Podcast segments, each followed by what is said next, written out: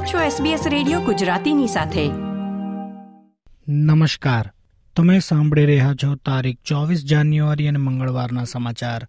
SBS Gujarati પર સુષેણ દેસાઈ પાસેથી. આજના મુખ્ય સમાચાર.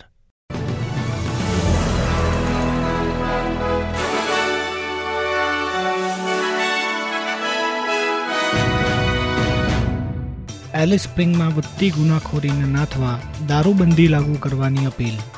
ઊંચા ભાડાના તણાવના પ્રતિકાર રૂપે કોમનવેલ્થ રેન્ટ આસિસ્ટન્સમાં સુધારાની માંગ. કન્ઝ્યુમર કોન્ફિડન્સમાં ઘટાડા છતાં અર્થશાસ્ત્રીય મુજબ આરબીએ વ્યાજ દરોમાં વધારો કરશે.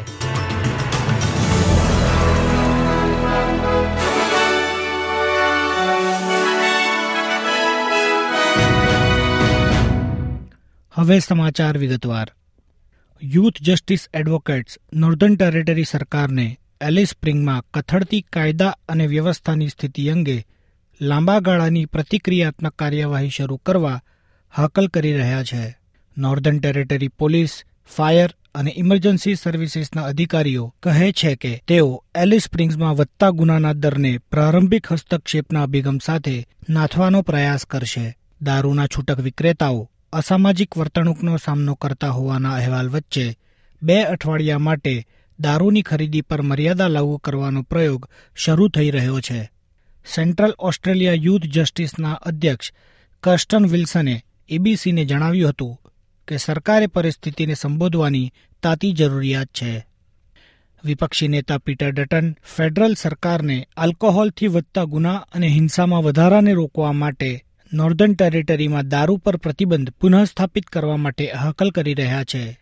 Northern territory police commander Daniel Bacon કહે છે કે તેમની સંસ્થા પ્રદેશમાં અધિકારીઓને મદદ કરવા માટે શ્રેષ્ઠ પ્રયાસો કરી રહી છે.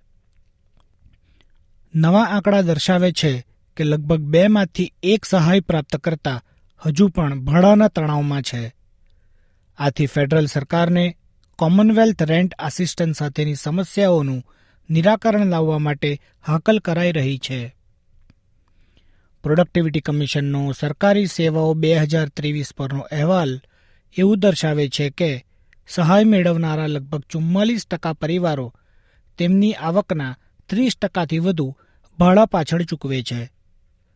રિપોર્ટમાં એ પણ દર્શાવવામાં આવ્યું છે કે ફેડરલ સરકારે બે હજાર એકવીસ બાવીસમાં ભાડા સહાય પર માત્ર પાંચ બિલિયન ડોલર ખર્ચ્યા હતા, જે પાછલા વર્ષના લગભગ પાંચ પોઈન્ટ પાંચ બિલિયન કરતાં ઓછા છે.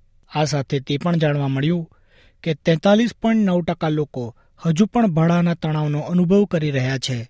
રાષ્ટ્રીય આવાસ ઝુંબેશ એવરીબડીઝ હોમ ભાડા સહાયની ચૂકવણીમાં વધારો કરવા માટે હાકલ કરી રહી છે. તેના મે અઝીઝી કહે છે કે સમર્થનમાં યોગ્ય વધારો થયાને દાયકાઓ વીતી ગયા છે. વિક્ટોરિયન સરકાર કહે છે કે તેનું ડિજિટલ જોબ્સમાં ત્રેસઠ મિલિયન ડોલરનું રોકાણ ભવિષ્ય માટે તૈયારી કરી રહ્યું છે. વિક્ટોરિયન ઉદ્યોગમંત્રી બેન કેરલ કહે છે કે ગયા વર્ષે શરૂ થયેલ ડિજિટલ જોબ્સ પ્રોગ્રામ યુનિવર્સિટીઓને ઉદ્યોગ સાથે ભાગીદારી કરવા અને વિદ્યાર્થીઓને ડિજિટલ ભવિષ્ય માટે તૈયાર કરવા માટે સઘન અભ્યાસક્રમો રજૂ કરવા પ્રોત્સાહિત કરે છે. વિક્ટોરિયન સરકાર વિદ્યાર્થીઓને સંબંધિત નોકરીદાતા સાથે જોડે છે, જેને પ્રોગ્રામના ભાગરૂપે પાંચ હજાર ડોલરની સબસિડી આપવામાં આવે છે.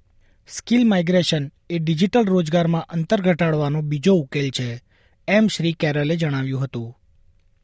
સિડનીમાં પોલીસ સાથેની ચીલ ઝડપ દરમિયાન એક કાર પલટી ગયા બાદ તેમાં આગ લાગવાથી બે લોકોના મોત થયા છે.